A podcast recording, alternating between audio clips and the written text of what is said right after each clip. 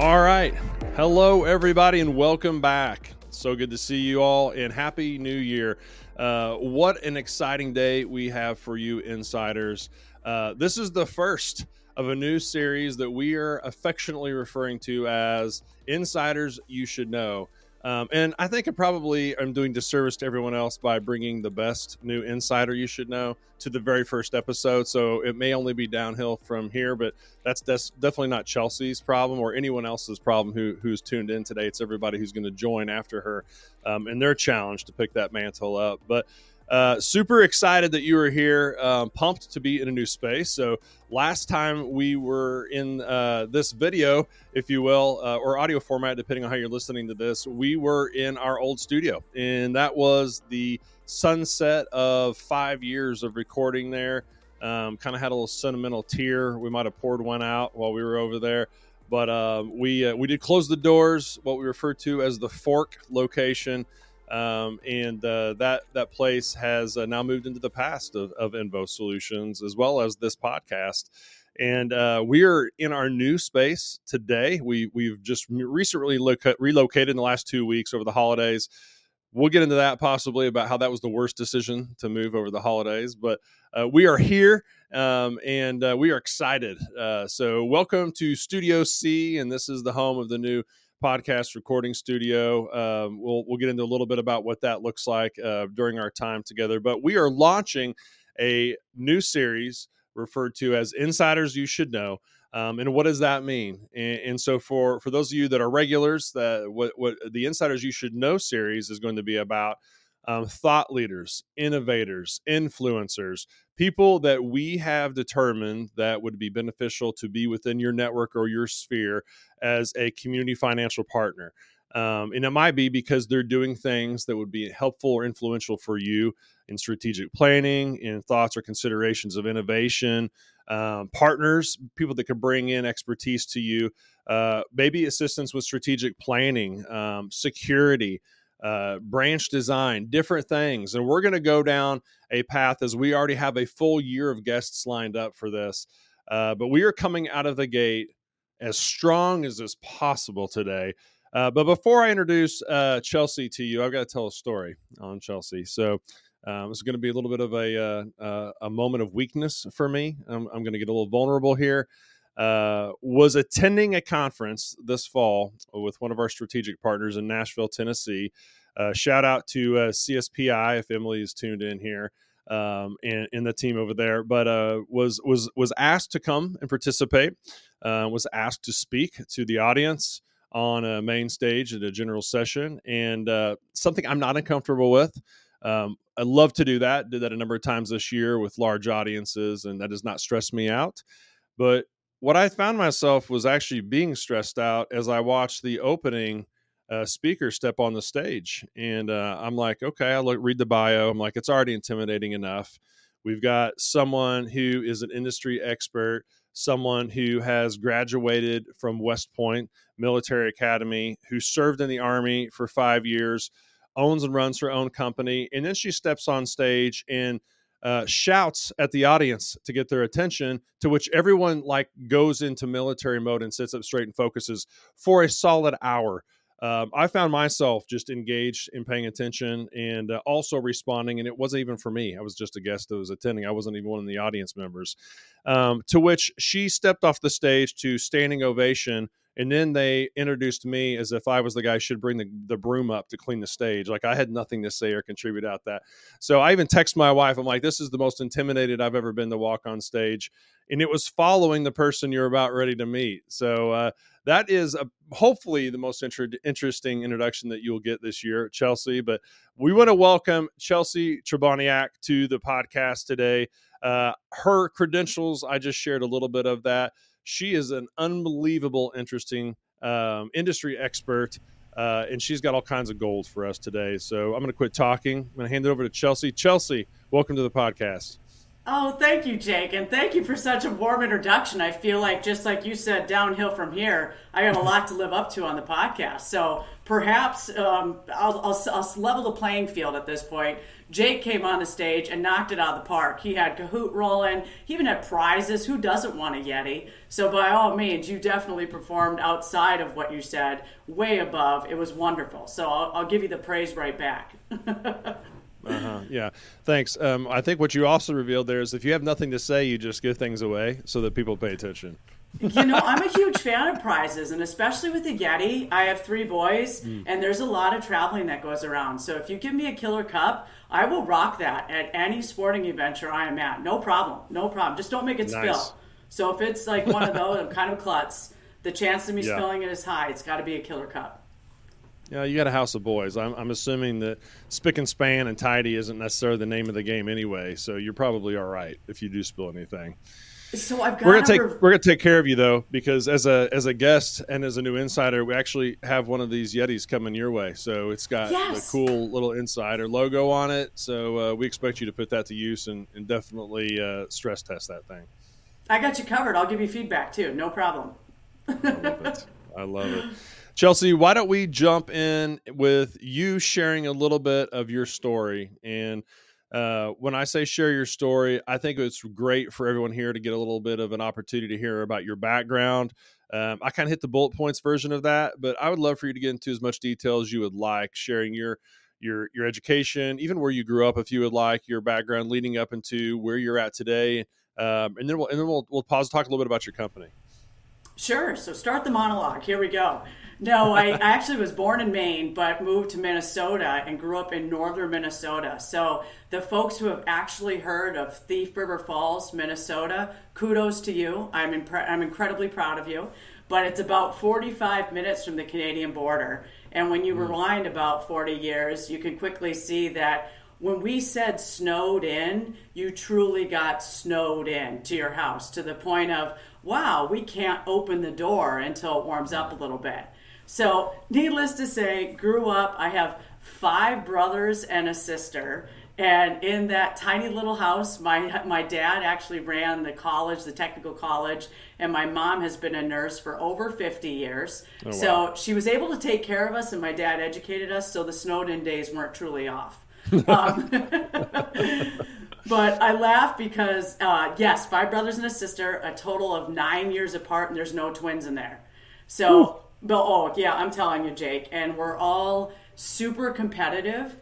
So when it's like let's play football in the living room, you better move everything because it's a full fledged football game in the living room. oh, this is awesome! This is awesome. There better be family videos. Your dad better had the old VHS camcorder out for this. Oh yeah, like propped on the shoulder. Yep. Uh, oh mm-hmm. yeah, and we converted them since too, so it's a regular where those videos will make like forget the movies. You just got a highlight reel right there. oh my gosh! All I can picture is the Four Christmases at the first. I don't know if you remember that movie with Vince Vaughn. I don't know that one as well as I should, oh, but I am sending it, it, to you. I'm okay. sending it to you. It, his brothers are all MMA fighters, so he goes home and gets destroyed as soon as they get home for Christmas. This is what I'm picturing in your oh, house you with your it. brothers. You nailed it. And I think the funnier part is is that as we grew up, it was always like in the basement, kind of the theme of can you do X number of push-ups? We had a little pull-up bar. We even had a punching bag. So who can actually stand and punch the bag the longest? Uh, our, probably my best story though has nothing to do with athletics, and that's we decided we were going to put a milk dud on the wall and then take turns, and you had to watch the milk dud so we could determine when it was going to fall off the wall. And yes, oh trust me, like probably one of the dumber things you could do. So here's us thinking it's going to happen, you know, like within the hour. So we're rotating every five minutes. You had to come up and sit and watch the milk dud and make your observations, etc. So this goes on for the entire day, and there's no movement on the milk dud at all. So after the day, we're like, well, maybe we like make it longer segments. I'll make the long story very short. The milk dud is still on the wall today, what? almost 40 years later. Get out of so, here. needless to say, oh, paint around the milk dud. You can see the layers of paint that are there. But when we go to sell the house eventually, that milk dud is punched on the wall and has not moved. Observations have ceased. That's incredible. That is incredible. Yes. So that, fast forwarding from there, grew up in Thief River Falls. Uh, did a lot of stuff in the wintertime. Obviously, it's the home of Arctic Cat, DigiKey, some of those big name manufacturers. Mm-hmm.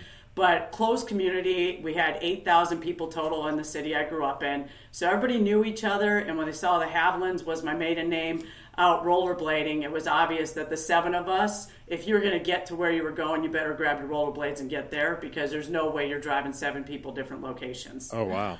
Yes. So great time growing up. We obviously knew the whole city, which was fun. I lived across the street from the mayor. Um, so it was just a nice feeling to understand and appreciate the value of relationships, mm. which I think anymore in society, and especially post COVID, we've mm. almost had to train people to appreciate that feel and the value of a handshake and looking someone square in the eye. And I take a lot of pride in forcing people outside of their comfort zone to appreciate it, but also forcing people to remind themselves of how important that was and how we grew up and how important it remains to this day despite technological advancements in the digital society we're raising. Oh, so, so true. I share that from Thief River Falls because that was probably the biggest nugget I gained there. The other side of it was truly sports. Super into sports, huge athletics, uh, f- athletic family. My passions have always been I kind of rotated seasons, which I found it was a bit unique in the seasons we had. That swimming and diving was actually a fall, late summer fall sport, okay. which was my specialty. Okay. Then I transitioned to basketball and then ran track. Oh, so wow. I kind of had the the gamut to play with. yeah. You just went one right into the next. Yes, and, yeah. and it was interesting because the most pain was going from swimming to basketball because it's a different style of breathing. Oh, yeah. And no joke, I've never been more winded on a basketball court than those first two weeks of really conditioning in my life. That's the worst one. yeah, that's interesting because you think the cardiovascular build that you would have created during swimming or during the pool time would transition, but you're using your legs obviously in a much different way um, going from no impact to, to serious impact. That's probably what it was. Oh, absolutely. And I, the swimmers you meet that are good runners turn into triathletes. Yeah. Other than yep. that, your swimmers are not running. Are you doing any of that still today? You carrying any of that sport forward? I want to say yes. I'll tell the you know the story of essentially I qualified for the world class athlete team for triathlon, and then got my orders to go train because it was under the army that I qualified. Mm-hmm I got my orders to train, and as quick as I was handing them, I got them swapped out to go to Afghanistan. So it was a little bit of kicking the shin and kind of ended the professional competition side of the house. But that's okay. I, everything happens for a reason. And it was one of those where I didn't really come back to it other than doing an Ironman upon yeah. redeployment and then haven't really competed since that. Nice. Do you still run today?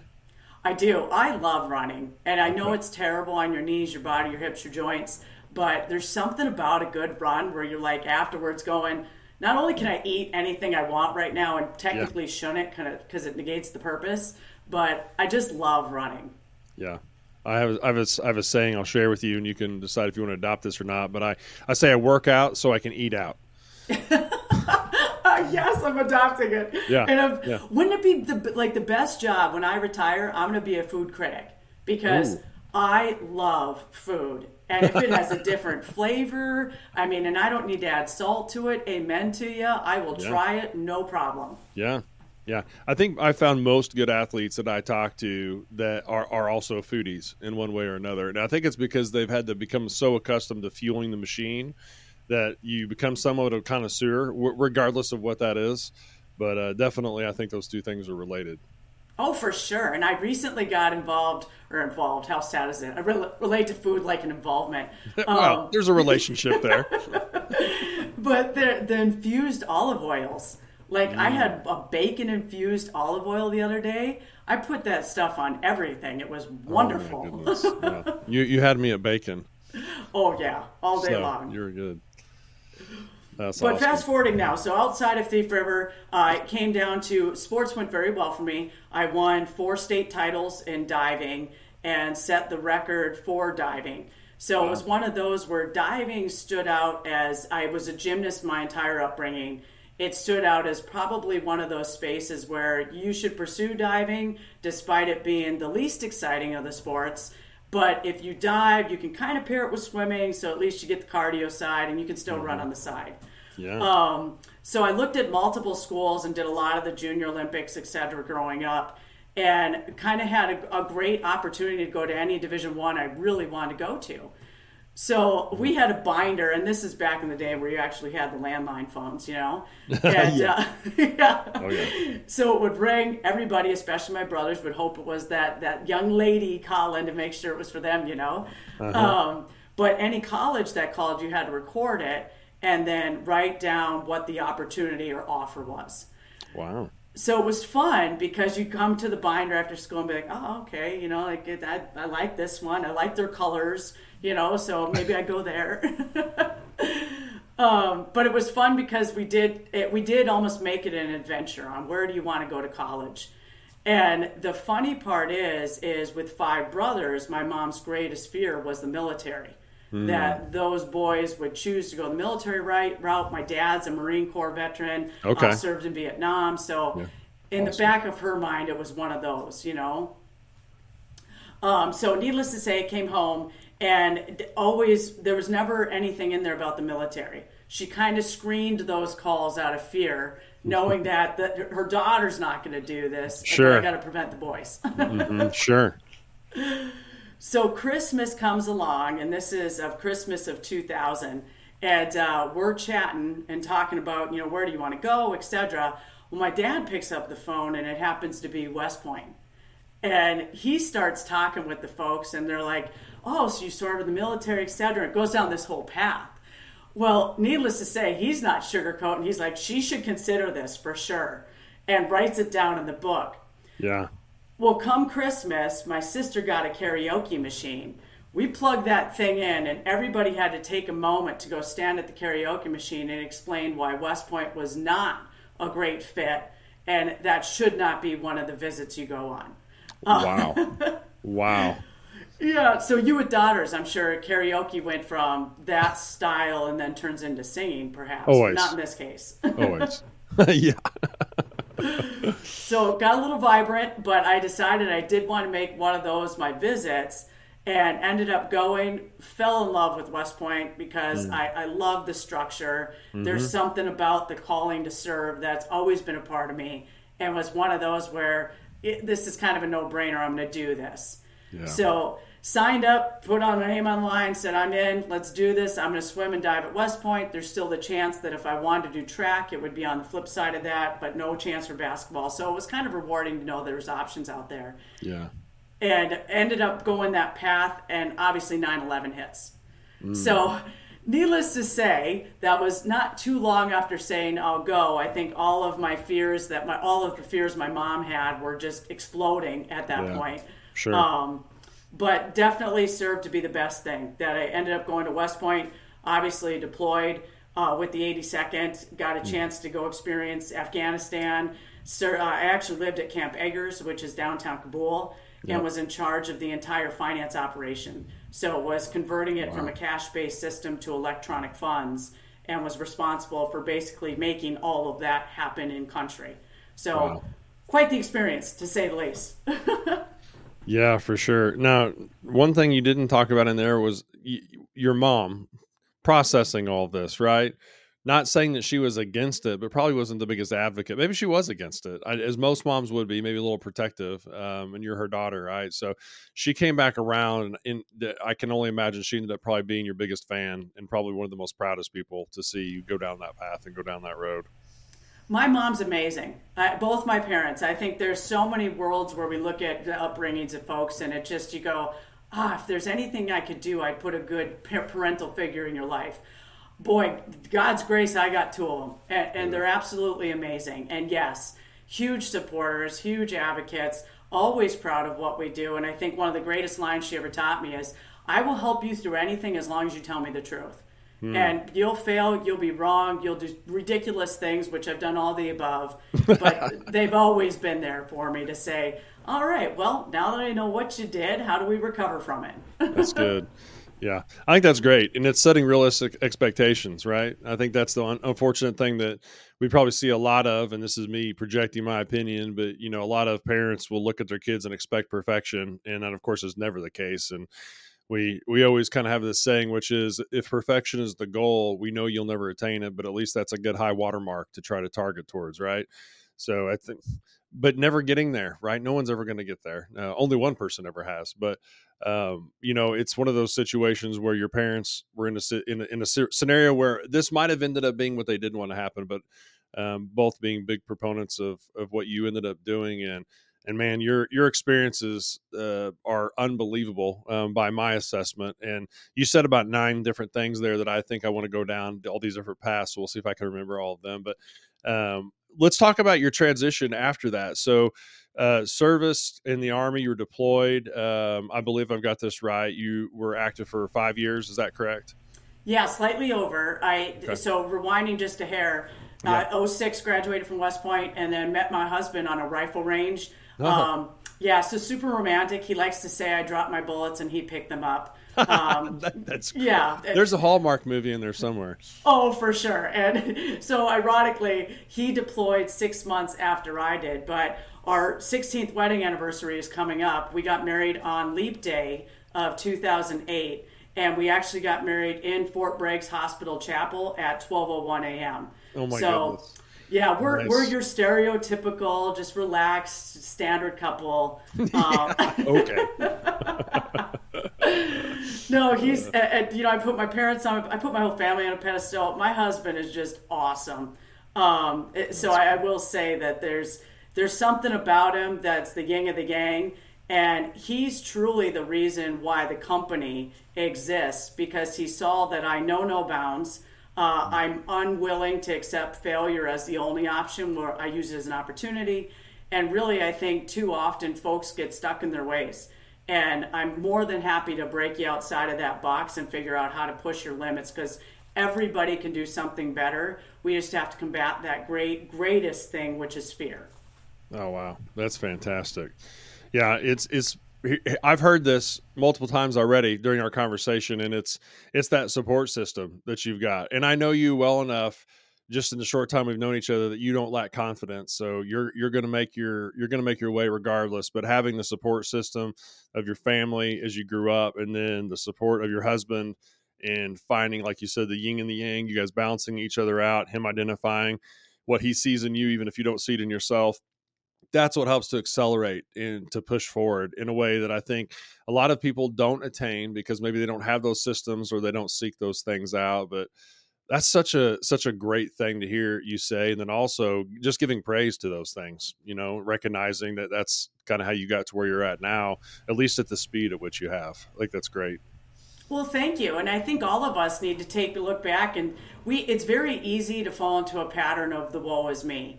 And mm. if you do the psychology behind it, and I'm going to misquote statistics, but a majority of your thoughts each day are negative. Mm. And then on top of that, they repeat themselves. So if you think about habit at its very core, and we have ongoing negative thoughts that repeat themselves, you have to make that conscious effort to shift.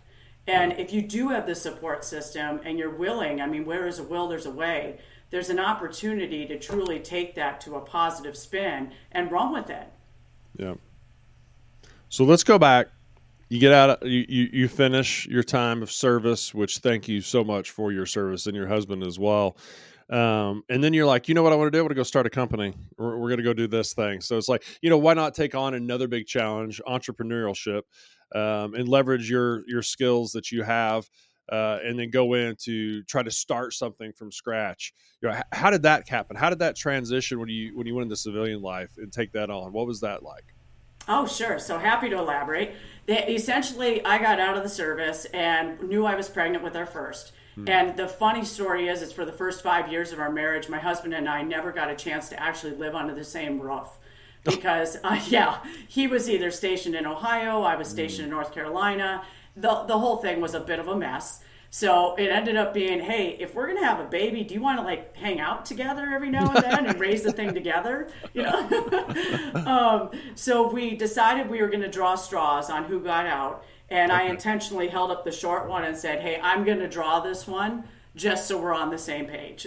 Oh, wow. um, so I, yes, I got out. Ironically, found out after deployment. Um, I had the, the, obviously do the medical out processing, and it was just the right decision for our family for me to get out. In addition to the fact that I, I have an extra vertebrae and my back's completely screwed up. So we found that out in the hard way. Oh, wow. Um, but it was one of those where you went, okay, so if you're going to transition out, what does this feel like? And I said, well, I'm pregnant. Let's have a baby. What if we did a fitness thing with like a baby involved? So like you bench pressed your baby, you know? oh, this is good. I'm in. oh, it this. made total sense. And yeah. um, so then the baby came out, and for all of us new moms, dads out there, and that thing comes out, and you're kind of going, ah, um, there's a responsible someone somewhere that can make it stop crying. what, what do you do with it? um, so that yeah. put the kibosh on that business idea pretty daggone quick. Although I loved it to this day. uh huh. Yeah, I do too. But yeah. I, I, started to go down the path of a more structured approach and said, you know what, USA Jobs, I can leverage my background, I know what I want to get into, and started to say, let's put my resume in these spaces. Mm-hmm. And that's when my husband stepped in, and hence bringing him into the picture. We're the yin of the yang. And he said he started a restaurant back in the day before he deployed. He's okay. always had that entrepreneurial mindset and kind of pushed that over and said, Why don't you do this? I obviously know a lot of the lessons I learned. We won't start a restaurant business. Let's create something together. I know you can do it. And so here's yeah. me, like, oh, all right, he thinks I can do it. Let's do it, you know? Yeah. Um, and that was the kickstart to it. So in 2011, we started brain this brainchild of what would you say we do if we're truly trying to give people a voice and take that time that's so precious in this world and maximize it. Mm. And it came full circle come January, where National Guard Bureau actually said, "Hey, we need someone that'll deploy simulation software and really onboard it as a pilot project uh, as a pilot project for the state National Guards." So you'll have to develop the software alongside the development team. You'll have to go out and train it. You got to put the manuals together. You got to get other facilitators that can go train. Would you do that? And I said, well, well, shoot, if I can do it as a standalone company, if you're mm. down for that. And it went, that's exactly how it unfolded, making a much longer story short, to say, now we're going out to all the National Guards and training a training software and then okay. building it on the flip side. So wow kind of a unique endeavor. And anybody who's been in the service, when you serve active duty, which I was, so I served 82nd Airborne Division, and then I went over to 18th Airborne Corps, and then I was in Special Warfare College. When you go this path of indoctrination with the Army and then switch, you can still be Army, but when you put on a National Guard hat, it's a whole nother set of language. Mm-hmm. So, yeah, despite all of that, you go down these paths of a huge learning curve for yourself to say, does X mean Y? What is a Title 10 order relative to a Title 32? And programming it at the same time. Wow. So it really brought out that opportunity of, although it felt like we were training, it gave the voice to the company of asking the hard questions of why. Why do you sure. do it this way? What would be a barrier to entry? How do I program that in? In this case, it's another exercise inject what happened in real life when this occurred and how do we blend that in without obviously disclosing too much so huge opportunity to really figure out where critical ops was designed to help folks hence the name um, yeah. it's critical that you can operate in any industry but you have to have a voice to do it yeah that's crazy so in, is that where the origin story of the name came from then it, yes, for the most part, in that I think everybody plays with the title of their company. And it's funny because I don't remember other options, but you look down critical ops, and we operate very much in a highly regulated industry. So yep. healthcare instantly associates critical there. But then the flip side of this, and if I could figure it out, amen to the person that does. There was a game that was started called Critical Ops and it's a, a, a, game that's like a third person shooting game. Okay. And I cannot beat them in social media or any sort of marketing space. We are not them, I promise you. oh, this sounds like a good challenge though for 24. Oh gosh. The, the the name now becomes affiliated and associated with with your company and your mission and everybody's like what's this game that stole their their name i don't understand oh everybody will go, go out and google them and they're the first hit so it's one of those like, I just heard her speak. Is is she like the shooting game? No, it's not me. I promise you. not yet. Yeah, not yet. bingo. I like the idea though. Yeah, no, for sure. Yeah, I do as well. Yeah, interesting transition, and I think about just that evolution of the launch of the company, and then aligning to that specifically with your background, and then you're going into the National Guard arena and and really working in that space and um, you talked a little bit about just the I don't maybe challenges aren't the right word, but just the, the differences that existed there, and then some of the hurdles that you had to overcome. And um, did you find yourself being successful out of the gate in overcoming those, or were there any stories there of kind of trials, uh, tribulations of finding your way? I don't know if there's anything you wanted to share or get into there, but I imagine some of that existed. Oh gosh, I could go down any number of paths. And I think I'll go down the parenting side because, again, going back to the blessings I've had in this world, when you have your own, and I have three boys, it's one of those where you struggle, the balance always is a struggle because I love my husband, I love my children. To run a company is not for the faint of heart. Mm-hmm. And it, when folks say, Oh, are you taking it just takes some time to relax will take some time to relax is between the hours of 10.30 at night and 4 a.m. for me because my eyes are closed. Uh-huh, so, true. yeah, other than that, I think it's truly the work-life balance emotionally, professionally, mentally, physically, that that's something that truly is a commitment that I don't think anybody quite masters in any way. And uh, to those that have, awesome. I, am jealous to say the least. When I think I've got pretty good balance, somebody like breaks their arm, and you got to go, oh, okay, well, I guess we'll navigate that dilemma at this point. I think anyone that says they found the balance is making it up.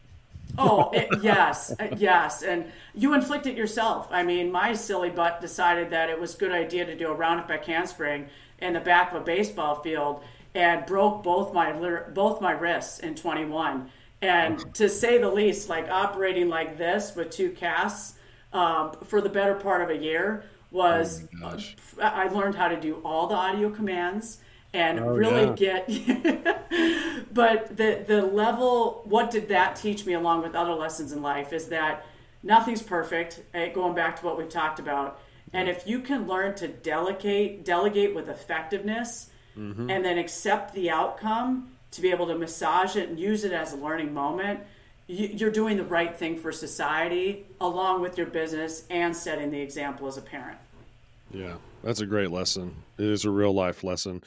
And I think it's one that's good to share because a lot of times you learn it the hard way. Um, as you just shared, you you had to go through that that fire to to learn that lesson. I think most of us do, but I think if you know imparting that wisdom is also very helpful because it's it's absolutely the truth talk about scaling. So you think about you know that transition. Um, you got the com- company off the ground. You're you're doing these things.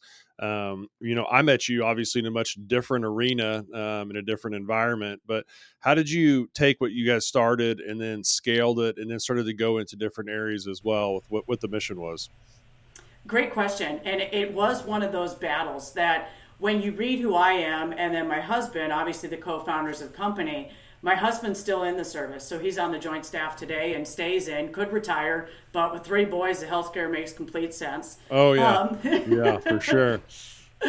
But it is one of those where we got put in this training and exercise bubble because of who we are in the military. Obviously, it fell in the public footprint where we do government contracts.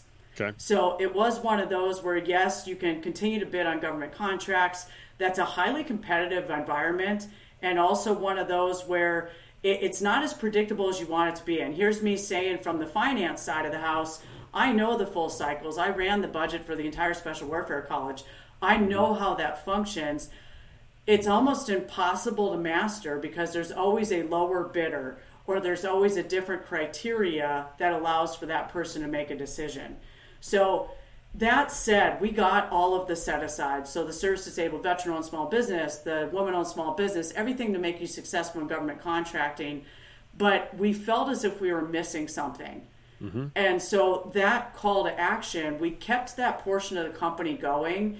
And there's plenty of veterans out there that love that space They want to be on the road. They want to do training exercises. They want to immerse in the environment despite retirement. Sure. It's all of that feel that is truly made for somebody. Sure. By outsourcing that it, and outsourcing it, it's still a big part of our operation. We just have a lead in that space. But pulling myself out of that role to say, well, who am I? What do I like to do? And how do we go back to what the roots of the company are? The vision statement drove us where really our goal at critical ops is to make technology do your work so you can enjoy life. So it was one of those where you go okay then the mission at that point is overcoming resistance in the workplace. Okay. so how do we attack that mission in a different capacity to achieve the vision?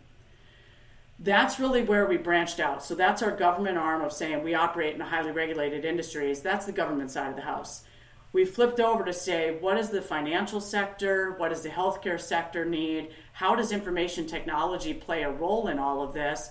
Frankly where do the 16 critical infrastructures come into play? And there's 16 different infrastructure sectors as defined by CISA. That's our model. And we okay. focus specifically on healthcare financial government and then use information technology as an undertone. And i forgot yeah. one. Forgive me. Te- uh, transportation Sorry, just hit me. I'm like going, I forgot one in there. Transportation okay. is our other one as well. Yeah, I wouldn't have known. So you didn't even have to out yourself. hey, perfect. well, I'll out myself because there's a lot of projects we're doing in that space, but yeah, that's really where that I bring it together to say, how did you get in this spot? When I took myself out of the blinders to say, this is the government side, what does this side look like? It can be public, private, it can be a blend of the two. What does that feel like? I went back to the roots of Thief River to say, where does that relationship come into play? How do we still enforce high regulations but still make a personalized connection? And those areas spoke to us. So that's where we started the pursuit, hence financial, hence the relationship to go down community banks and credit unions, because those environments embrace that grassroots feel. Yeah, for sure they do. that's incredible. Um, I think one of the things you you said there that stands out to me, um, and I'm sure the insiders that are listening heard that as well, which is your ability to identify something and then become laser focused on pursuing that. And I think that is in and of itself. I wanted to highlight just because that's that's a difficult thing is to say we see an opportunity here, we see a, a place or a space that that you can bring value um, and bring your expertise and serve, and then become laser focused and develop a process to go and then serve that sector or, or whatever that might be as you walked out healthcare, financial, transportation, these different areas, much and all very unique um, and all very segmented as well. But to bring that same value and skill set that you guys have and that you've been able to develop into those places is something that I commend. I think it's incredible to find success not in one but in, in all of those. Um, and of course, I met you because of your involvement in the financial space, and um, let's let's let's say let's spend a second there, um, and we'll probably get into this a lot more here um, over the next couple of minutes. But when you identified the financial space and you referenced it, the community, the community banking space, and I I I'd lump in community banks and credit unions to that, uh, both. Um, you know, when you looked at that and you said, "Hey, I think that there is a, a place that we can bring value."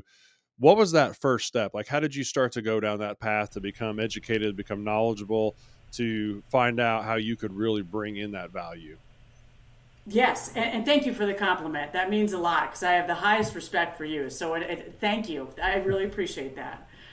But going going to the question whenever we moved uh, way too often. So from the age of 18 to 38 i moved every 16 months Oof. And that was, yeah, a lot of movement from be it the dorm rooms at West Point all the way through. We moved 10 times in 11 years just due to military orders. Yeah. So, congratulations surviving that. Oh, thank you. I'll, I'll take the virtual handshake. Uh, miserable to say the least. So, if anybody needs help moving and enrolling children in different things, let me oh. know. I have every checklist for accomplishing it. And the good news is, each time you throw a lot of stuff away, yeah. so you just like condense your footprint as you go. Um, yeah, you have to. You're running lean the whole time. Oh gosh, what what a ridiculous, like great experience. You learn a lot from, obviously, but yes, I'm thrilled we're not moving again. I'm in Ohio for here to stay. yeah. So every time we did move, I'd go to the SBA and ask them, "Hey, we're a small business. where are the opportunities? Where should I get involved? Where is business most active in this area? Highly recommend to any small business out there because those folks have a pulse on it. There's likely a different name for an entity to be involved in. So things like in Cleveland here, Greater Cleveland Partnership, your different chambers of commerce, there's different mm-hmm. online portals. There's always some place you should turn to that when you ask the question, going back to the focus of critical ops, someone knows the answer and they'll point you in the right spot. So, ironically, the SBA consultant in South Carolina was linked to the credit unions. And I said, okay. Oh, shoot, I've grown up with the credit unions. Obviously, PenFed's on West Point. I've had a credit union account my whole life. What, what, how are you involved? Well, he happened to be connected from the board of directors angle, but introduced me to what was called the supervisory committee. So I'm going, Oh, okay, this sounds cool. I, I can mm-hmm. give this a shot. So put in an application and said, Hey, I'd, I'd, like to be on your supervisory committee if this is an opportunity. And got a call the next day and they said, Sure, ironically, we have an opening. Um, what's your background? We'll see if you qualify, etc. Um, I had no idea what I was walking into. So it was a great thing in terms of that was when we were still printing all the packets to oh, yeah. walk in and I got handed a nearly 200 page board packet for supervisory committee and I'm going, oh boy, um, can I take that back? Is this it? yeah, exactly. But have been on the supervisory committee since 16 was that, and have been on it ever since. Mm. So the nerd in me, and I'm very proud of my nerdism, constantly is trying to explore what is the role of supervisory? How do they enhance the credit union? How do they enhance the experience? Constantly get my hand slapped to say you're you're not responsible for marketing, you're not responsible for customer retention, all that stuff, but it's a great experience to be on the our core operation as a credit union is obviously financial. Mm-hmm. If we're doing okay in that space, which the, the credit union I'm on supervisory for is Safe Federal Credit Union, we're doing great in terms of growth and our strategy. What else do we need to do to continue to do great things for the industry at large? So that's where I really got started in terms of a professional side of credit union operations. Yeah. And then Nerd and me came out constantly reaching out and then obviously I'm extremely shy as you can tell. so folks then said, "Will you come speak on different lanes of expertise?" Mm. That got me out there and speaking on topics and then obviously talking about critical ops, talking about what we do as a specialty with new initiatives, pilot projects and full implementation, and then even down different segues like modernization and fraud and security and how are those plaguing our industry and what can you do about it? That's fantastic. And now you found yourself traveling again. So we laughed about that the other day as we looked at how many nights we spent on the road and i went boy, we, we really got to figure that one out again. yeah, you're just not you're not moving every 16 months. You're just you're just traveling. You know, in in lieu of moving, you're just traveling instead. But at least you get to come home to the same bed. So what I have to the funny story behind that is with the boys. We finally were looking at another move when we lived in South Carolina. And so I called my mother in law and I said, hey, you know, we're, we're facing another move we're looking at just say, forget it. My husband at that time was an active guard reserve, which is another component of the military, mm. and looked at that and said, what if you get out of active guard reserve and go back to being a reservist so we don't have to move as often as we are? Sure. And called her. She said, hey, I'd love for you guys to live in Ohio. My mom, obviously, and dad in Minnesota. And I said, no offense, but I'm not living in the tundra. Um, we're, we're good. yeah, you've done your time. Yeah, and so it's been a great opportunity to be on the road. We did elect to move. My in-laws live 25 minutes down the road. That we just That's tell them our time on the road is their chance to be immersed in their grandchildren's lives. There you go. there you go. Yep best support system you can have if you if you've got access to it is good family. And uh, yeah we're we're very much thankful for the same thing. Ironically my in-laws live about 25 minutes away and so we get the opportunity to do that my folks live even closer than that. So they are uh, retired which is great because you just drop the kids off uh, and then you're like you said what, what was that phrase? You immerse yourselves in your grandkids? Is that what that was? You get to immerse yourselves in yeah. the lives of your grandchildren. I, I, like I love it though I get because you're on the road too where it's like you go how do I be on the road with comfort? And I think that to me is a comfort that mm-hmm. otherwise you're stuck being with them when I'm around. And who wants that? Go do you. I'm not going to control that environment. oh, that's great. Yeah, that's great. Um, one of the things I did want to talk a little bit more about was um, just your expertise that you have shown in, in, in my capacity of seeing you operate um, and recently, I joined you in in one of your formats that you support, and so um, and I don't know if you would call that a uh, a webinar or a live stream group that you host, and uh, about fraud and prevention and what that is. But I I wanted to really give you an opportunity and a platform to talk about that today, and uh, what the what the mission of that is, what really what the goals of that group are. Um, you know what what is the audience that participates within that, and for those of the listeners that are here today, I think that might have value in, in joining or participating. How would they find out more? So maybe if you wouldn't mind to kind of just walk us into that a little bit, I think that would be really valuable. Oh, absolutely. So I think when we look at really the whole financial industry, we're facing so many changes, and we can lump some a lot of those into broad brushstroke topics, whether that be kind of the digital transformation and technology adoption space which obviously brings on then cybersecurity threats and regulatory compliance. We also can look at it from a different bucket where it's like, how do we remain competitive with other fintechs and big banks, and what makes us attractive when it comes to community banking and obviously credit unions? And on the third angle of that is really going down operational efficiency, that we're trying to do more with less constantly. How are we doing that through digital transformation without losing our identity? Where do the people, process, and technology align, and then loop in the other elements I just talked about, in addition to talent management, retention, customer management, that retention. There's so many different trends we're looking at in 24. And as we move into all those, our greatest hindrance is truly time. Mm, that yep. anymore, our personal time, whether it be at the senior leadership level to the frontline worker, but on the flip side of that, the members, they just want to get their money and they want it now with the least amount of friction. Yep. So time becomes this this battle. And when time is truly the battle, we don't pause to reflect. We don't pause to think about the right action. So fraud has unfortunately always been a big part of what is now we're, we're calling out as a trend or as a lane of expertise but when you look at fraud, and it dates back to 300 BC, check fraud introduced itself in, a, in an overwhelming presence in 1980.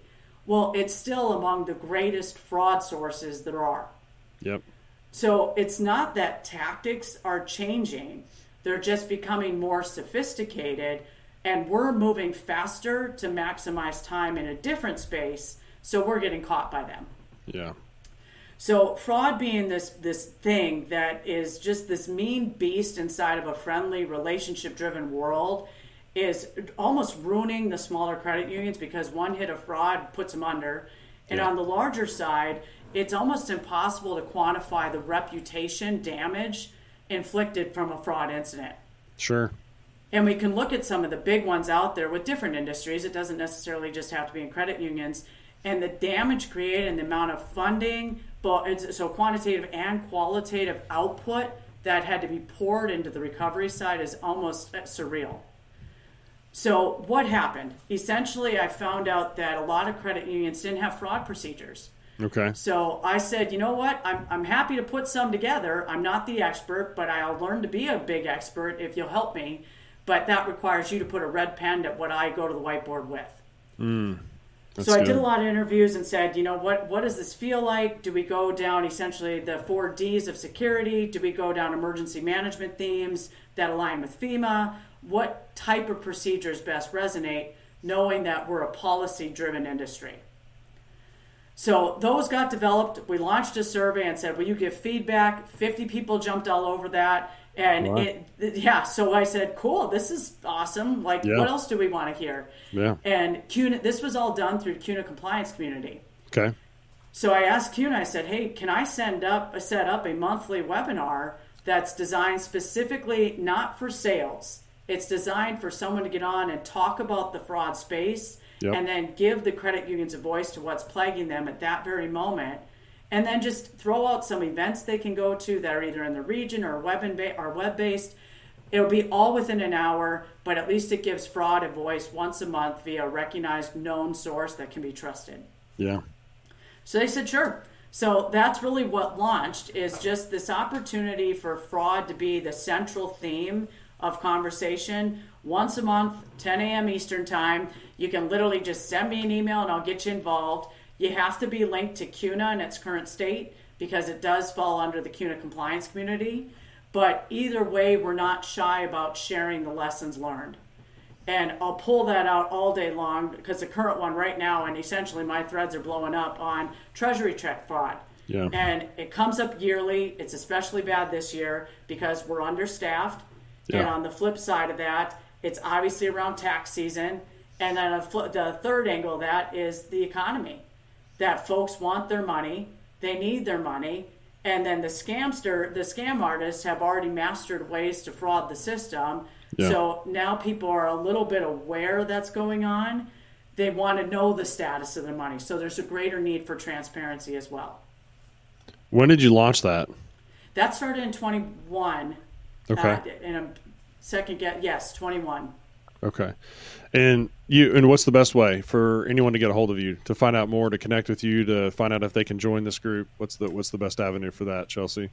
Kudos to CUNA. They've set it up where essentially they've tagged it with fraud, a hashtag fraud working group, a hashtag fraud. You can see the thread. They've even made it part of the CUNA compliance homepage on the right hand side where you can follow the streams of thought.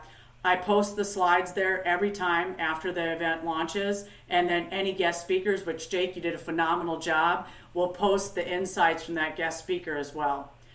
Yeah, to get involved, jump in that thread if you want to, or send me an email if you actually want to be on the calls. I know for the West Coast folks, they've asked multiple times for us to shift it out of that 7 a.m. slot Pacific time. Unfortunately, I can't right now, but any of the above works. Okay. And we can also provide a link. So, all of you that are watching or listening to this now, we'll put a link to that in the show notes as well. A way to get a hold of Chelsea to find out more about that, to get that resource. Um, it's it's a tremendous community, um, and yeah, it's interesting. You're talking specifically about the the treasury space in in 2023 and it, and it being targeted so heavily. Um, you you referenced a couple of things there. One was the the shortage of staff to maybe you know manage that, and then also just the the way that I think the bad actors are being motivated uh, based on the economy of things right now. Do you think those are complementary? Do you think one outweighs the other? What what is driven and is 2023 one of the worst years that we've seen this be a, a situation of fraud within that treasury space? So I struggle to say it's the worst year because I'm not I'm not down to the finite detail of the facts mm. in terms of down to the point decimal of etc. Mm. I think the difference that's changed us as a society, it goes back to everything we've talked about. Everything is accessible. And I don't care who you are, where you are, if you walk into any space, it's nine times out of ten, folks can lean down to the right hip pocket or left and pull out a phone that'll tell them everything they think they should know. Sure. So when we go down the whole awareness pipeline, it's folks have that capability to share information in real time and then delete it in real time as well. So yeah. it's more of a are we more aware or was there a greater impact down to the actual statistics? And that's really where you can take it either side to, yeah. to go down one path over another, but then truly knowing the exact amounts and specifics. I can't say that the analytics say the entire story, nor yeah. would I be able to relate it to something where perhaps accessibility wasn't at forefront. Yeah, and that's fair. Yeah, that's definitely a fair assessment. When you think about the environment, though, even if we are able to see, okay, we don't know if this is the greatest year, and I also believe what you said, which is, are things, and it doesn't matter what we're talking about, any topic across anything, is it worse today than ever has been? I'm like, well, we just have ways to communicate and, and illuminate all this data way better than we ever have before. So, you know, by percentage, I'm not so sure that's always accurate. Um, but all that to be said, put that aside uh, you think about the state of things in those two areas you you reference. I'll go back to them again, and that's just the the environment that we're we're operating in, um, the economy, and, and, how that's all being affected, as well as technology influencing that. Uh, what what does your crystal ball say about the future? I mean, does your gut say it's going to get better or worse going in the next year? And, and, that's really where I think. So I wish I had the crystal ball because, hey, you. I love going back to my mission. You know, like how do I eliminate friction but greater the vision? How is technology telling me all the answers so it streamlines the whole operation? Yeah. The crystal ball is difficult because we're seeing so many mergers go on right now, and that's a space I thoroughly enjoy. Um, because there is a ton of opportunity in that space, and it's also a sweet spot of ours as a company. Okay. So when you look at mergers, it introduces an opportunity to pursue the strategy and strategic growth, et cetera, But it also op- introduces friction and change. And when you have friction and change, both need to be managed very carefully. And a lot of folks, especially in the credit union space, that are going down these merger pathways because they've either been hit by fraud and can't survive the outcome, or in some way, shape, or form are looking at the trajectory and saying, there's no way I'm able to compete in this space. I can see it now. How do I beef up essentially where I'm at as my posture today to give the most to my members upon exiting? What does that feel like? That whole crystal ball is shifting the landscape. So we're having larger entities, we're at less of the small, mainly because of some of these things we've talked about, but largely because they're looking into the unpredictable crystal ball to determine their future. Yep and I think things that like disruptive things, and I say disruptive things being the economy can be disruptive, market market volatility can be disruptive, but AI is a huge change for mm folks. And there's there's kind of the polar extremes in the adoption curve, where you've got the early adopters that are running with AI. Shoot, they've named AI as an as an individual employee in their company. Sure. Heather's off there running around, but that's truly AI Mm-hmm. Whereas you've got the laggards over here that say, ah, can't say I trust it, so I'm not going to onboard until the full industry adopts it and mandates it. Yeah. So, with disruption of that nature, looking in the crystal ball, it truly comes down to individual entities to ask themselves, how will I manage disruption in my workplace? And if I'm unwilling to consider a management strategy, perhaps I outsource it and if outsourcing works, great. If I'm not willing to outsource and I'm going to close my doors, what does a merger partner look like and why am I merging with them? And if you're not considering that they truly have onboarded an innovative mindset, then why are you merging and for what purpose? So ask yourself the why. Why am I looking at my crystal ball the way I am? What factors are influencing it? How will I allow my people, process, and technology to lean in and give me feedback on what the answers are? Yeah, yeah, that's good.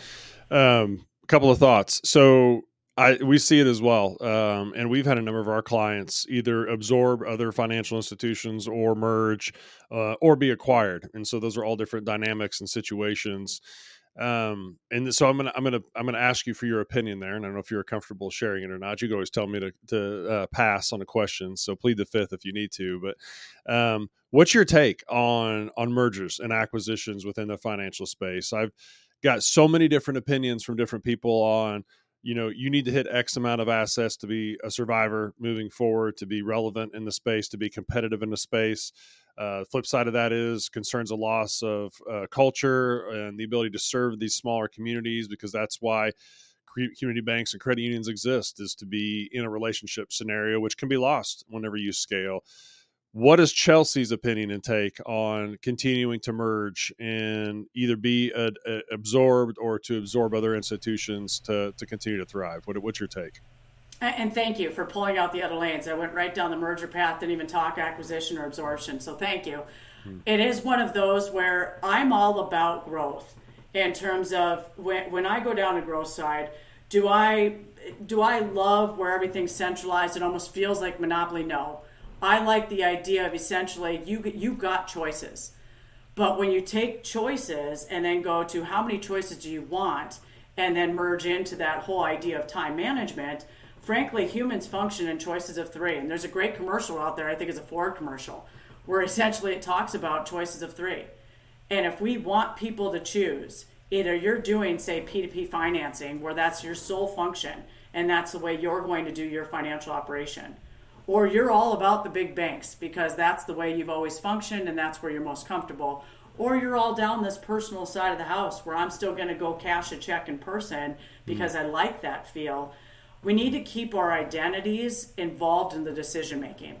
So, Chelsea's preference, I'm all about how do I get to my money faster? So, to me, I like the idea of the folks that are antiquated in their operations, using, and when I say antiquated, using leg- legacy systems, operating without clear documentation and processes, without standards in terms of submission compliance, and even down to the KYC or KYB. If you don't have a clear standard in that, there's too many bad actors that are working hard, if not harder than you are, to get around the system and take advantage of you. Yep, for sure. So, in my ideas, if you're one of those and you fall in that, say, yep, and I don't see a prediction if you're changed, you need to consider an alternate option. And that's where I'm a huge supporter of this whole identity, the whole merger, acquisition, and acquiring phase. So, down that path, I'm a supporter of it if you're doing it for the right reasons. If you're doing it to go down the whole monopoly side of the house, not a huge fan because we like to have options as human beings. Yep. Yeah. That's a great take, um, honestly. And you're right. And I think one of the things you talked on there, I want to illuminate a little further, and that is I think we always have to assume that bad actors are moving faster than we are, right? And so it's one of those where if you believe you're ahead, uh, you're probably fooling yourself. You just need to always assume you're trying to catch up as much as you can or protect as much as you can. So I think that's definitely a truth statement there. Um, and I also agree with what you said. We we do like options, and I think the motives have to be in the right place. So I think that was a really good way to answer that. What what is the value that that you and, and your company bring to that arena? So I know that there's a lot of um, I would say assistance or guidance that you guys offer through your organization, but uh, what if someone is listening in, in here and, and, there's an insider that is attending that is in a scenario like this or maybe on the cusp even if it's not public yet you know what what would be something that they might be able to engage you with that that you guys could provide skill sets with that you guys can provide guidance with what does that look like from a critical ops standpoint we like to look at ourselves uh, not as consultants which we are and that I think anytime you get the consultant hat thrown on your head, it's difficult to navigate away from being overpriced, underperforming, high cost things on a piece of paper. That's not a great mission statement, by the way. Yeah, I agree with you, but I think that is our sweet spot, and that I'll call a duck a duck. We fall victim to the stereotype of what a consultant is. Mm. The other side of that is is a consultant is truly just providing feedback, and it's feedback and it's honest feedback. And where critical ops is different, and we went down this whole path of calling ourselves consultants so like next of kin. Sure. In that Ooh, like we that. completely immerse ourselves in your operation to understand the good, the bad, and the ugly. And we're comfortable doing that. And we'll call it out. We'll call it out fast. We'll call it out with quality deliverables, and we'll be on time because it goes against everything we stand for in the military to not do any of the above. Hmm. So, needless to say, we take a very military esque approach and treat it like the next mission that has to get answered and solved as fast as possible. But knowing that human lives are at stake. And that sounds that sounds aggressive. And it is aggressive, but that like I said, our sweet spot is because if I'm working with your company, your company is the only thing you care about. Mm-hmm. And the employees that are members of your staff, their livelihoods, their children, their grandparents, their everything are all linked to that. And I've seen that from the good and positive way of looking at critical ops and what we do as consultants, and in the negative way, in things like on the military front, seeing the bad actors and how committed they are because there's lives at stake. So when we go down that path of talking bad actors are working harder, yeah, because the stakes are higher in some scenarios. Not all of them, but in some scenarios. When we put that hat on for good, yes, the stakes are high and we're going to give you the things you deserved and have asked for. And if we can't give you the exact right answer, we're going to bring in the people that do. So that's where I would say critical ops knows that our quote unquote superpower is truly pulling back all the fluffy and literally hitting the rut right out of Jump Street and then giving you what you've asked for. So that can be in the form of the pilot projects, the full implementation, and even those new initiatives that you don't want to stand as fear factors or barriers to entry. You just want them done. You're not really sure where to start. So that's a lot of where people will call us is they, they understand that I that we truly, I especially, lead with no fear. And that's where all of critical ops staffs equipped with that mentality. If you're not learning, if you're if you're not going down the road that's a bit wavy and you got to navigate away, you're traveling straight and that's frankly going nowhere. Yeah. So hit some bumps and curves, figure out where those touch points are, and develop the right answer so it is smooth sailing.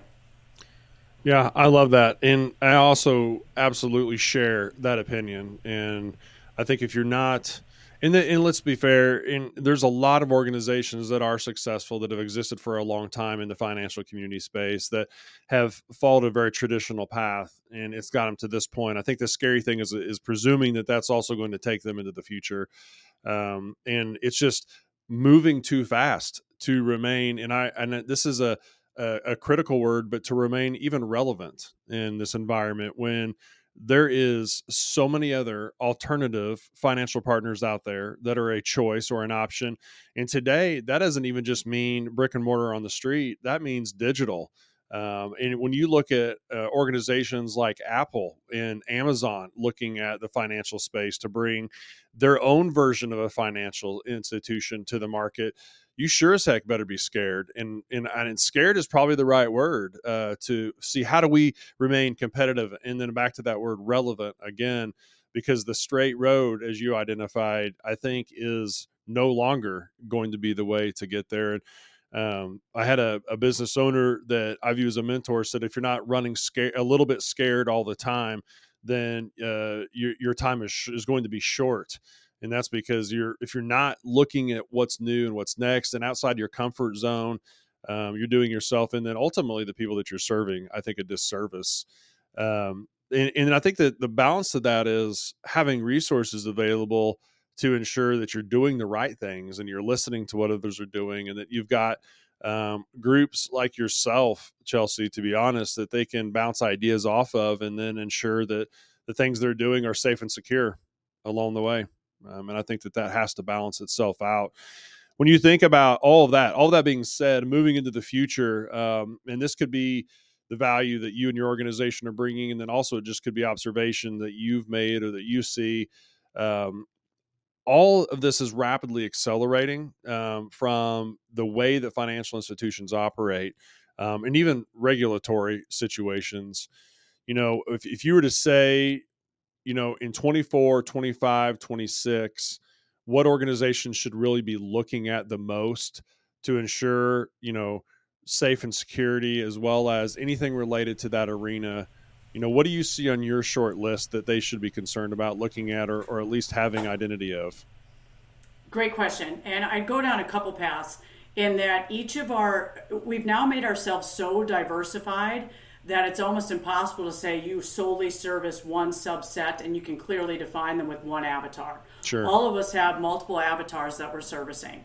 So, where I'd start with on coming up with that customized answer for you, and I say you in terms of all the listening audience, ask. If you have taken, if you've not taken the time to ask your members, your customers, your employees, your senior staff, why are you here? You don't mm. know the right answer. And nothing I can tell you today is going to tell you that right answer because you have not asked the people that are already giving you their money, their assets, etc., to be there, their time. So start there, and it's not That's a good. survey. And folks fall victim to this. Oh, I sent a survey out. My NPS is X or whatever it is.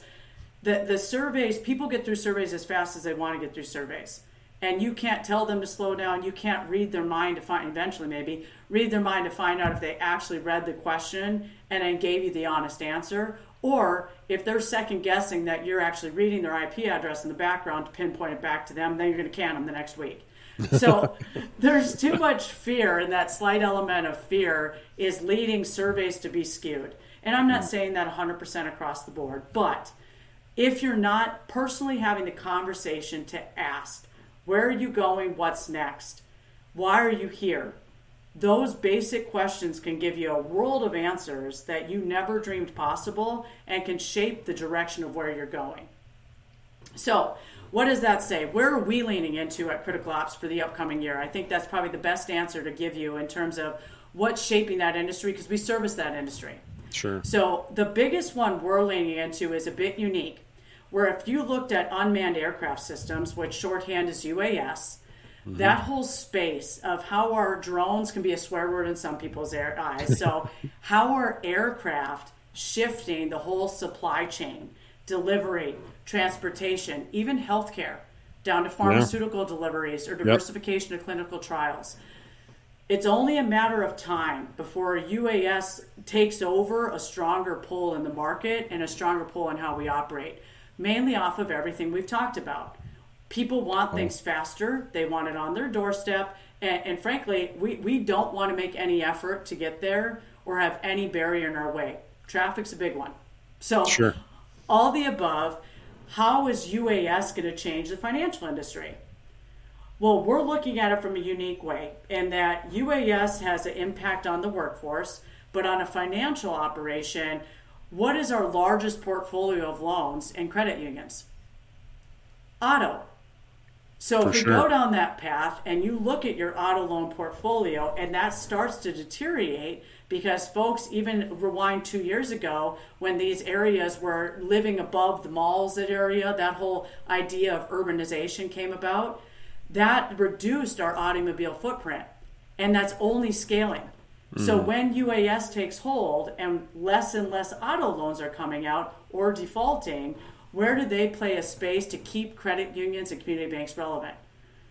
That's where we're focusing in 24 to say what impact does UAS and especially that whole ecosystem have relative to financial industries and how does it especially uh, help that options where maybe it's not the big banks that go after it, but it's those local entities, the community banks and credit unions.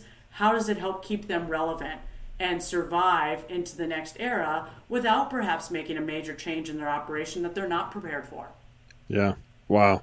Are you insinuating that the the drone delivery service could escalate into cash delivery? I want uh, oh, my absolutely. I, I want my drone ATM to be at my house in 2 hours. Yes, because all you have to look at is the grassroots of an ATM. Anybody can get one. Mm. You can put monopoly money in an ATM. So I think, and that's if you go, if you study the bad actors and what they're doing, and there's some great presenters out there that can tell you these use cases.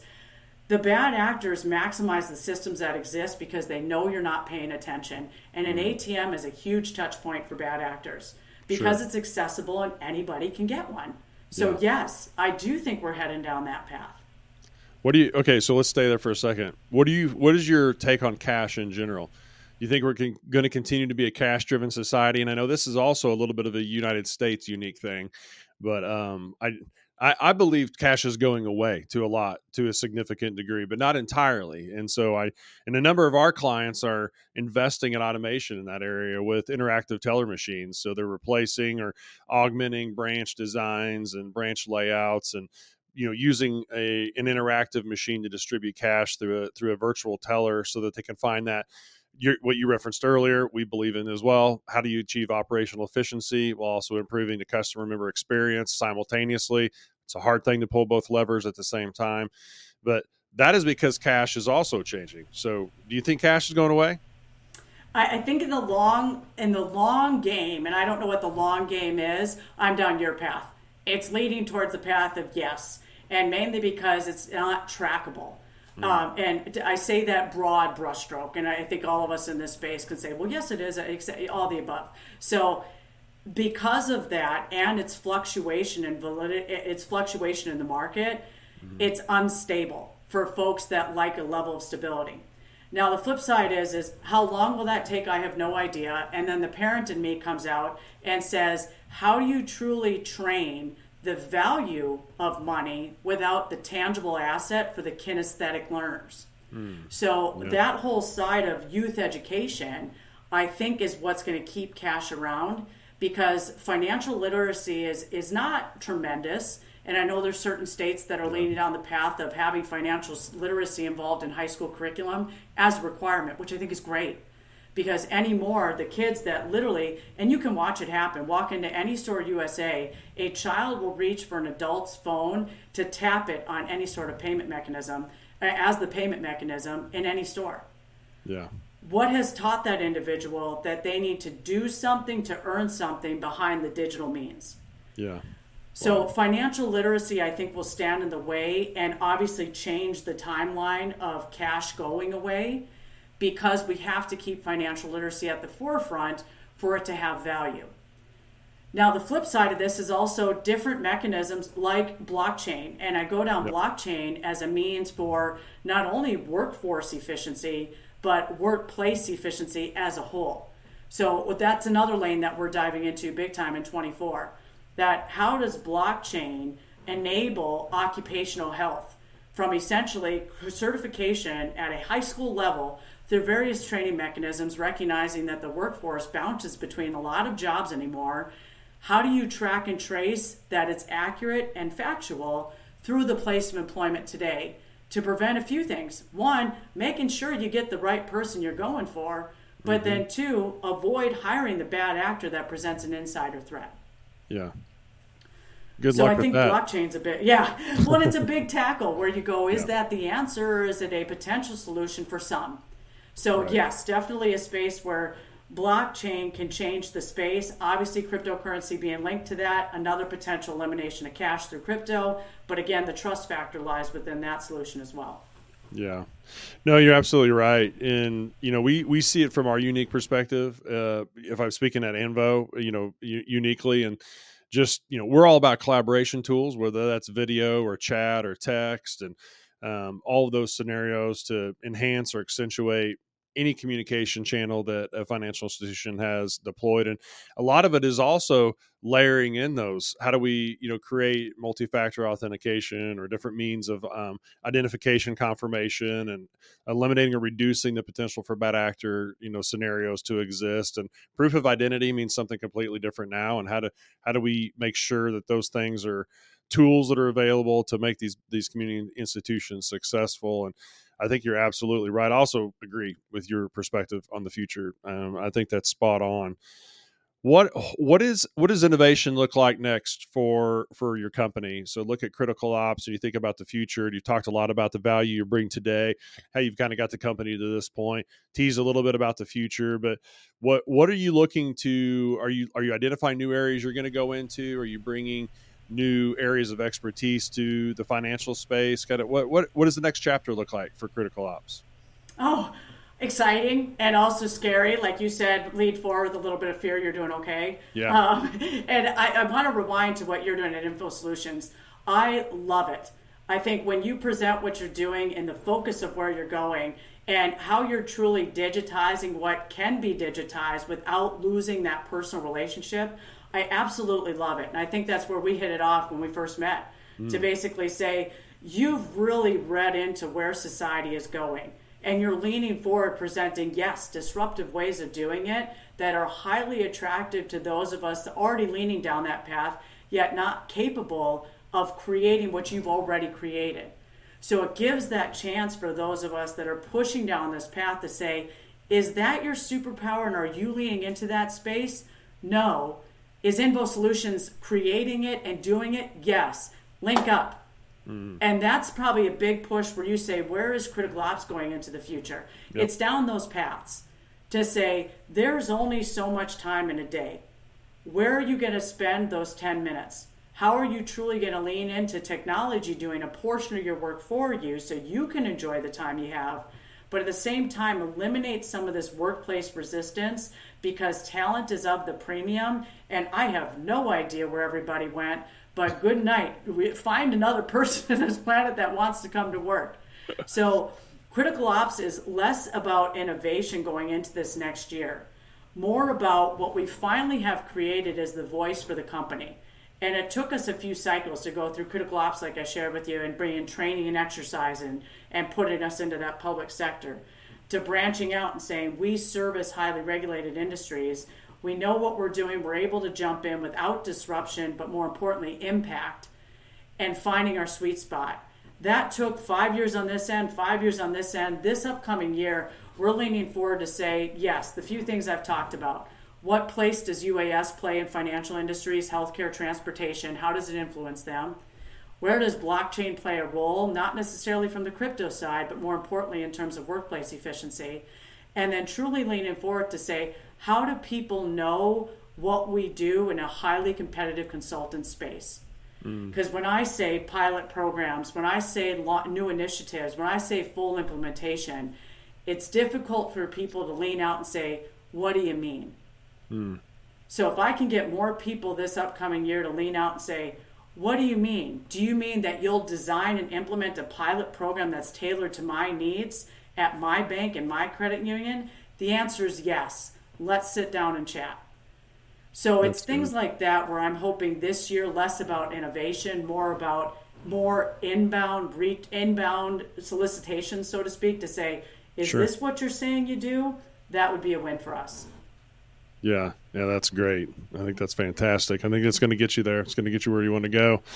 Uh, hard to believe that uh, I've already wasted an hour and a half of your time basically. I loved it. That, so, yeah, um, and I think I could probably go another hour and a half, but um, our, our teams would probably be upset that we spent that much time in video recording today. so I'm gonna I'm gonna end with a new question, that I'm gonna ask uh, my guests on these special editions. So. Um, and you didn't know this was coming, so I'd love to get your complete raw response and answer. Is there anything that Chelsea as a person has identified as an area for growth or change in the upcoming year that you want to tackle personally? where should I start? and, and, Jake, thank you for this. I, have loved it. I feel like I've done nonstop talking. So if anything, folks are to say, next time you get her on, like force her to limit her answers to like five minutes oh, each. Oh no, no, I'm, I'm growing awareness of the greatness that you can bring, and so I, am excited because I know everyone's going to want to find ways to connect to you, and we'll we'll talk about that before we're done. Well, thank you. And I think that the what is my goal, and it's actually been, eh, sadly, we started New Year's resolutions years ago, and great timing in terms of this podcast where it's falling on New Year's resolution time. Sure. And I wrote them down years ago, which was really we had a space where we're going to go to church at least once a month. That was a standing Catholic in us coming out of us. Love it. You have to work out 300 days of the 364. Ooh. So not a lot. Of, and workout can mean like you chose to do yoga. Sure. Um, you have to do community service to the tune of eight hours a quarter, which we overperform because we volunteer coach for way too many things. Oh, and if wow. you need a baseball enthusiast, just call my husband; he's got you covered. um, but the fourth was really the 50 year plan. And we drew the 50 year plan and have lived it to the extent you can with plenty of barriers in the way. Okay. Part of the 50 year plan that I've religiously failed on is taking 20 minutes a day and not related to the other three to just figure out who you are. Wow. So, from the Chelsea angle, I'm a huge nerd. I love to read. I can't tell you the last time I picked up a book that mm. didn't have a purpose behind reading it. Okay. Other than like at nighttime reading with my kids. Sure. So, it's one of those where that 20 minutes, my goal in the coming year is to say 20 minutes to just stop, do something without a purpose, and I'm going to try to be better about saying I'm going to do it every day and actually put an attainable goal out there, like maybe once every two weeks or something like that. And I've got a couple days to figure it out still. Yep. But what is that 20 minutes in terms of frequency, and how do I actually do it as part of the 50 year plan? Wow. That's great. I don't think I've ever heard the 50 year plan ideal before, and I love that. I think that's it's fantastic. Yeah, it is. that is a great one. And I love how it's all linked into the family too. Like you guys have committed to these things and you're sharing these things and you're you're chasing those goals together, illuminating the goals. I think accountability is a great thing when you have goals in place. So I think that's wonderful. Well, thank well, you for being vulnerable and sharing your goals for the upcoming year. Oh, thank you. I want to hear yours too. If you're, or are you saving that for a grand announcement? yeah, the, you know, my goals there would be no grand announcement. Believe me. yeah, um, I'm a very routine driven person, and so like you know, I, I like to know what's next. I like to have a, a, a very structured environment around what I do on a on a monthly, a weekly, and a daily basis, and um, you know, a lot of travel can throw that off. Um, different cycles within the year. Um, things that I can't control, which are okay, but um, you know, our, our time commitment to organizations like the church that we serve, as well as the company that that I'm responsible for, and and then the family, you know, that is the most important to me. And how do you how do you make all that work? And I I do believe that good schedules and timeliness for me is uh, what helps me to be um, I at least stay on track from from my perspective of what staying on track means. And um, throughout the year, I found in 23 that kind of the schedule I had in place was unattainable and uh, have kind of lost control of that to some extent. So um, I'm looking to find better ways of being more effective and efficient. And so for me, it's really going to be redefining what my schedule looks like. And I'm in the process of, of really kind of looking at that right now. And, and my plan is to uh, have it in place by the time that uh, next week rolls around. And, um, you know, work for me, working out is one of my most important things every single day. And uh, I like your 300 out of 365 days. And that has almost become a, a, a piece that I've let slip recently. And uh, that's very unlike me. And it, and it affects both physical and mental as well as emotional in my opinion so i think it, it hits all of those things and so i'm going to go back to reprioritizing that a little bit uh, so we'll see if we can accomplish that but next time we talk I'll, I'll give you an update on those things Oh, I love it. And you've even got the bonus in there for Leap Day this year, so don't worry. Thank you. I need all the grace I can get. There you go. Uh, yes, well, I love accountability. yeah, me too, for sure. Well, Chelsea, this has been a delight. Um, I've enjoyed this time immensely, and I know all of our insiders that have joined today have also enjoyed it immensely. Um, we're going to share out ways to get a hold of you and in touch with you in the show notes, as I as I shared earlier. Um, also, would highly encourage anyone here to go connect with Critical Ops as well as Chelsea on LinkedIn. Um, very active in that arena. Would love to probably build that network. So, would encourage you to go connect with her there. And then also, I could have have all of my insiders advocacy to lean on Chelsea to uh, join us in person for our Invo Summit in September of 24 because I think the more of us that uh, put the pressure on her, the likelihood of her attending will be increased significantly. So um, I'm going to rally the troops on that one, and I'm not even going to give you a chance to respond. We're just going to make that happen. So, uh, ch- yeah, Chelsea, thank you so much for your time. Is there anything else you'd like to share before we go? No, thank you so much. And to all the listening audience, you can do it. Attack 24 with vigor. You got it. I love that. Awesome. Thank you so much for your time. Uh, Merry Christmas, Happy New Year, Chelsea. Look forward to talking to you soon. Insiders, have a great day, and we look forward to talking to you soon. Take care, everybody. Bye bye.